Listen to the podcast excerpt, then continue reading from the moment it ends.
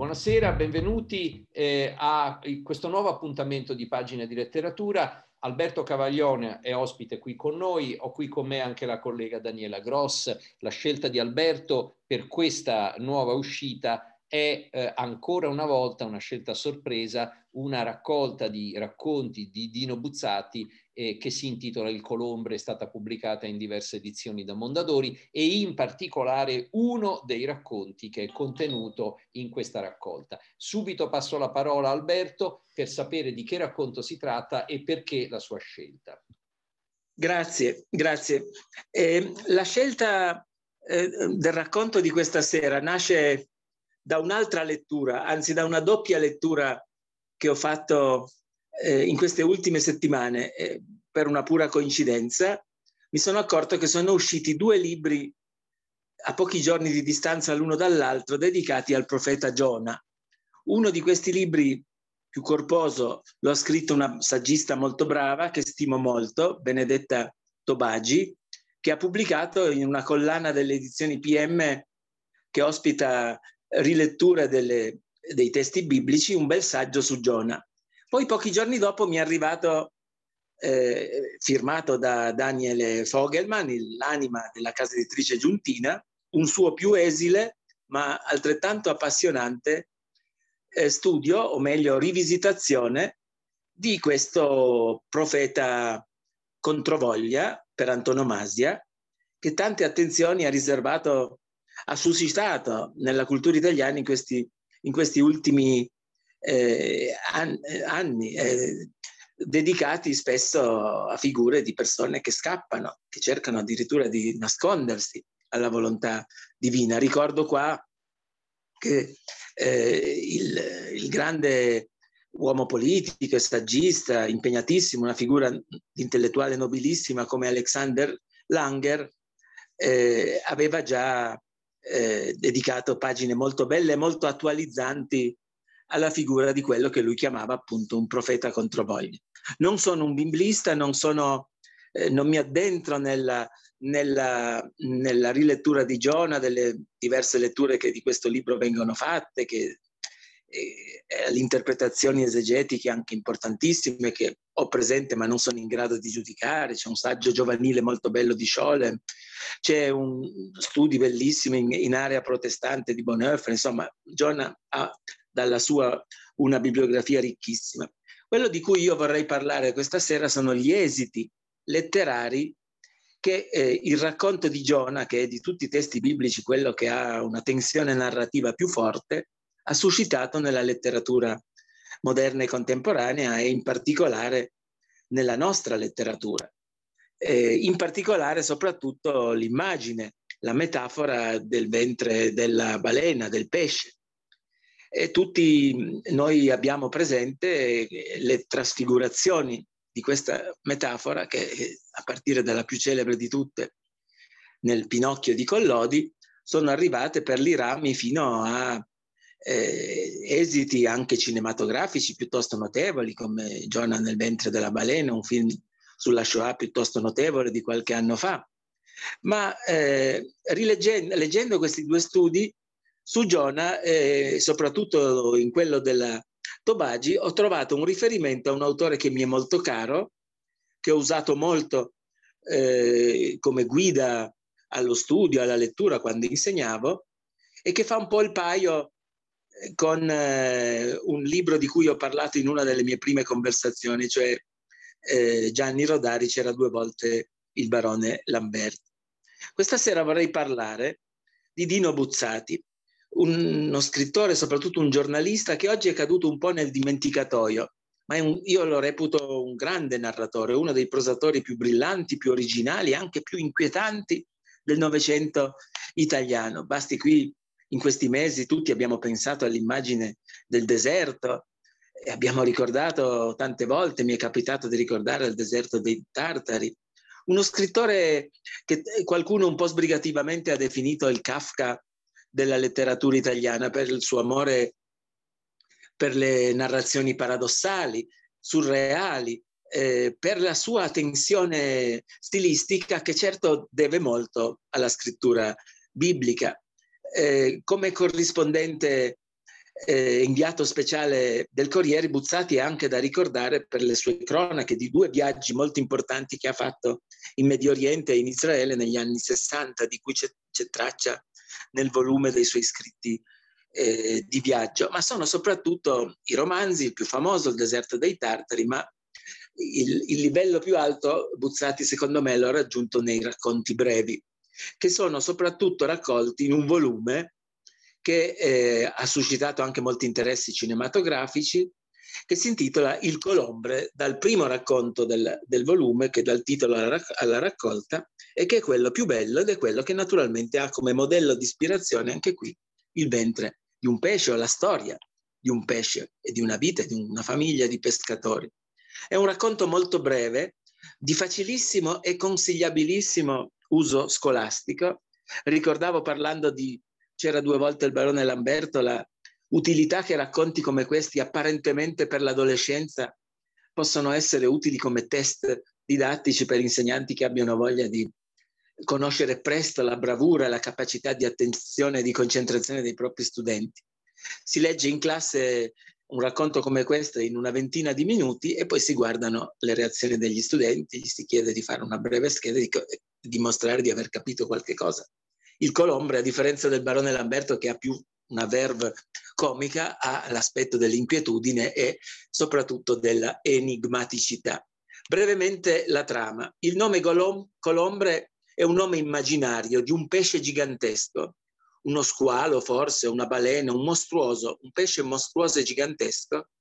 che in ogni porto di tutte le città del mondo viene chiamato in tanti modi. Io adesso non ho sotto mano il testo, ma Buzzati ci dice che in America era chiamato in un modo, nei porti sudamericani in un altro, nell'Africa un altro. Ogni, ogni porto, ogni pescatore, ogni viaggiatore scendendo sapeva che aveva davanti a sé questa metafora, questo frutto della sua immaginazione, in breve questo incubo. Si diceva nella, nelle tradizioni popolari che quando la barca di un pescatore o la barca di un viaggiatore veniva presa di mira da questo pesce fantasma, il destino della persona presa di mira era segnato. Guai a vedere sulla scia della propria barca questo, questa balena bianca, questo squalo dai denti mostruosi che incomincia a seguire la barca sempre, continuamente, giorno e notte. Eh, il papà di Stefano, un ragazzino dodicenne, era un grande pescatore di una città imprecisata che viveva del suo lavoro di pesca con crescenti fortune, finché raggiunta una venerabile età si accorge, tornando a casa, tornando al porto, che la sua nave, la sua barca di pescatori, è rincorsa dal colombre.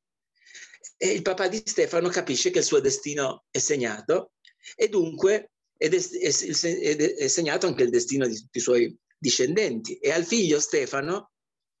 che vorrebbe seguire le sue orme e fare anche lui il pescatore, sconsiglia vivamente, anzi duramente, lo manda a studiare in una città dell'entroterra, sapendo bene che Colombre avrebbe perseguitato lui e i suoi figli e i figli dei suoi figli. Stefano accetta, va a studiare, intraprende una carriera completamente diversa, lontana dal mare, lontana dai pesci, fa una stimabile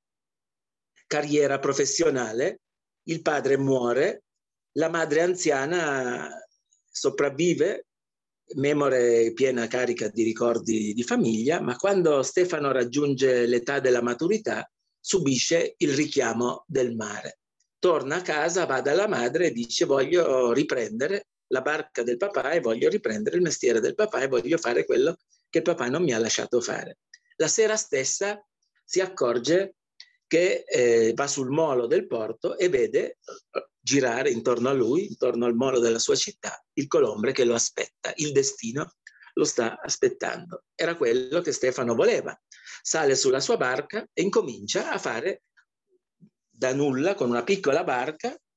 il mestiere di pescatore, negando a se stesso e poi ai suoi collaboratori questo fatto di essere inseguito da un pesce che vede naturalmente solo lui, perché quando si confida con un suo collaboratore dicendo guarda che ci segue il colombre, nessuno lo vede, solo lui ha questo, questa immagine fissa. Eh, Stefano era bravo come il padre e invecchia facendo il pescatore eh, finché è vecchissimo eh, stanco, sempre inseguito dal Colombre, decide di accettare la sfida. Si confida con eh, i suoi collaboratori e dice e ehm, a un certo punto la sfida avviene, eh, Stefano viene eh, sistemato su questo barchino con una lancia in mano, va incontro al Colombre e i suoi compagni raggiungono la riva e avviene questo incontro inaspettato. È il colpo di sorpresa finale perché il Colombre attende Stefano con intenzioni tutt'altro che offensive. Gli, gli dice che fatica mi hai fatto fare quanto, quanta strada ho percorso prima per inseguire tuo padre, adesso per inseguire te, quanti anni che ti seguo. E non volevo farti del male, ti inseguivo semplicemente per farti un dono, per donarti la pietra della felicità e della eternità e dal ventre della, del colombre estrae una pietra che Stefano prende in mano eh, sorpresissimo perché è una perla di dimensioni inusitate, bellissima, splendente, un dono di felicità che fatto questo il colombre si inabissa nelle onde del mare e sparisce per sempre. E qui il racconto apparentemente finisce. C'è poi una piccola postilla dell'autore in corsivo in fondo in cui dice qualche giorno dopo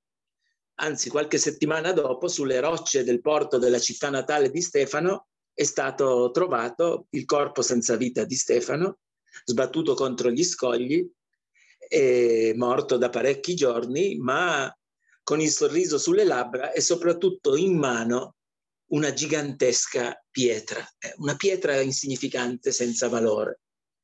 È un finale misterioso, surreale, non era la pietra della felicità, era, era una volgarissima pietra, era il segno che l'illusione, eh, i fantasmi, eh, le speranze, le illusioni si scontravano contro la dura realtà. Tutto questo che ho raccontato avviene in una dozzina di pagine con una tensione narrativa crescente, sembra un racconto dell'horror a un certo punto e finisce come una fiaba, come spesso accade con i racconti eh, di Buzzati che lasciano sempre l'amaro in bocca e soprattutto molto inquietudine. Nello stesso volume ce n'è un altro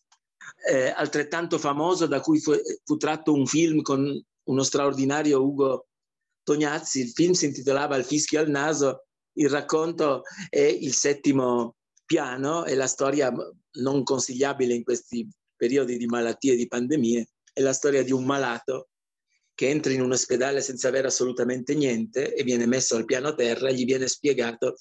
che la gravità della malattia cresce con il salire del paziente ai piani superiori e per una serie infinita di inconvenienti finti reali, alla fine il protagonista si accorge di essere all'ultimo piano moribondo quando era entrato nell'ospedale perfett- quasi perfettamente sano. Questo è il più kafkiano, il più terribile di tutti i racconti di Buzzati, però eh, il colombre ha una sua valenza. C'è la descrizione del pesce, la, la, la Tobagi lo spiega molto bene, ha pagine molto belle su Buzzati nel suo libro su Giona, eh, perché dice che questo pesce bianco, questo squalo bianco, chiamato in cento modi diversi dai dialetti e dalle lingue di tutti i pe- pescatori del mondo, è l'ennesima apparizione, l'ennesima dim- dimostrazione di quanto la trama di Giona abbia sempre affascinato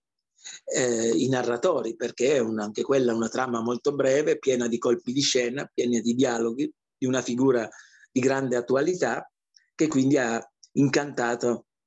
gli studiosi. Il richiamo a lui eh, tramite Giona è un invito a riscoprire Dino Buzzati, il giornalista, eh, il, anche il cronista. Oggi disponiamo praticamente della sua opera intera, eh, anche con molte rese cinematografiche, il deserto dei Tartari soprattutto, e, la sua, e la sua, il suo debito di gratitudine verso la Bibbia e le scritture è molto importante. Il suo eh, interesse per la tradizione biblica veniva dalla sua formazione, dal suo rapporto con la cultura cattolica, dal fatto di essere stato vicino anche al pontefice, in, in, nello specifico Paolo VI in occasione del suo viaggio a Gerusalemme nel 64, ma anche le visite che ha fatto e i viaggi che ha fatto in Egitto, nel Sinai, sono, dimostrano una grande attenzione per i luoghi della narrazione biblica e fanno di lui uno scrittore di grande modernità che merita di essere eh, riscoperto. Chiuderei qua invitando tutti a rileggerlo, a rileggere i racconti, anche nelle edizioni scolastiche, gli insegnanti ne ricaveranno sicuramente un grande beneficio. Grazie. Grazie Alberto, passo la parola a Daniela Gross. Uh, sì, quello che è interessante Alberto è questa, sono i pesci, cioè i pesci che fanno, che fanno paura in qualche modo, la balena di Giona, il colombre, sto pensando a Moby Dick. Per Moby quale Dick. ragione? Sì, sì, sì, eh, Moby Dick è l'altro, certamente, eh, tradotto da Pavesi in italiano, insomma c'è, c'è, c'è questa, questa mh, tradizione nell'immaginario letterario europeo che vede nel pesce tante, tante immagini. C'è, c'è, la, c'è, sicuramente l'immagine della paura, dello spavento, ma anche nel caso specifico, soprattutto in Pinocchio, dell'accoglienza, del ritorno sostanzialmente al grembo materno, il grande eh, Pinocchio Collodi un, i, i, i, lettori psicanalisti del, di Collodi insistono molto su questa metafora del, del, del ventre della balena come, come ritorno al, al, grembo, al, grembo, materno. E poi ci, e poi ci sono certamente nella letteratura per l'infanzia tutta una serie di mostre, di immagini, di pesci, di, di pesci spaventosi. Anche nella tradizione scientifica, nell'Ottocento, i lettori di Darwin, eh, dello stesso Lombroso, i, esper- ci sono anche, c'è tutta la tradizione degli esperimenti eh, scientifici, ne abbiamo già anche parlato, mi sembra una sera a proposito degli esperimenti del, del papà di Natalia Ginsburg e di Rita Levi Montalcini che studiavano neurologia lavorando sul cervello del pesce luna o dei, o dei pesci. È un capitolo molto affascinante del rapporto tra, tra scrittori e mondo animale e certamente quel modello biblico è stato molto, molto importante. Sì. Ecco, io ringrazio Alberto Cavaglion di essere stato con noi, ringrazio Daniela Gross. Abbiamo parlato di una raccolta di racconti di Dino Buzzati il Colombre e in particolare di uno dei racconti eh, che Alberto ha evocato in tutti i dettagli. Devo dire che comunque, anche senza conoscere questi testi, l'aria di inquietudine che emanano è, è, arrivata anche soltanto attraverso le parole introduttive di Alberto che mi sembra eh, di poter dire ci avvicinano moltissimo anche alle inquietudini dei tempi nostri, quando avvengono dei fatti eh, forti, parzialmente inspiegabili, che però segnano inevitabilmente le nostre vite e i nostri destini. Quindi, insomma, io eh, credo che sia una rilettura che effettivamente deve essere molto importante e molto interessante, soprattutto in un mondo culturale italiano dove anche le cose molto importanti, se non vengono ricordate a sufficienza, poi finisce per che si perdono per strada. Quindi riprendiamo in mano Buzzati, questo è il mio augurio congedandomi dagli ascoltatori e ringraziando Alberto Cavaglion che è stato con noi. E, grazie, grazie a voi. Dico a presto, a presto a tutti, eh, ai prossimi appuntamenti. Sono Guido Vitale, un giornalista e il direttore della redazione giornalistica dell'Unione delle Comunità Ebraiche Italiane e del giornale dell'Ebraismo Italiano, Pagine Ebraiche.